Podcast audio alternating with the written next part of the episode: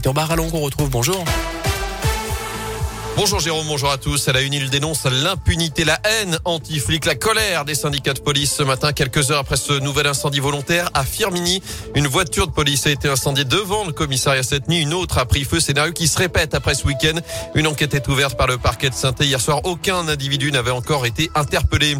Dans l'actu, cette grève à la SNCF, le trafic TER a été très perturbé hier autour de saint et de Rouen. Un peu moins de difficultés. Aujourd'hui, on vous a mis les lignes concernées sur radioscoop.com avant une nouvelle journée de mobilisation des cheminots vendredi et le coup d'envoi des vacances de Noël. Autre grève à suivre cette fois dans le secteur périscolaire. Les animateurs sont appelés à débrayer aujourd'hui et demain pour dénoncer notamment leurs conditions de travail. Un rassemblement est prévu à 15h ce mercredi devant la préfecture à saint -Étienne. À 10 jours du réveillon, le conseil scientifique en appelle au bon sens des Français face à l'émergence du variant Omicron. Il recommande de limiter le nombre de participants au repas, de faire des tests antigéniques ou des autotests ou encore d'aérer régulièrement les pièces.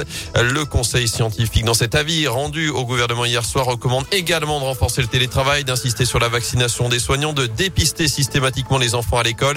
Il recommande aussi d'éviter les grands rassemblements ou alors d'utiliser le pass sanitaire et le masque.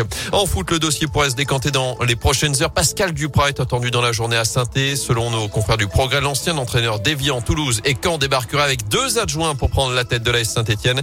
Les Verts qui préparent le déplacement à Lyon dimanche pour affronter la Duchère en 32e de finale de Coupe de France.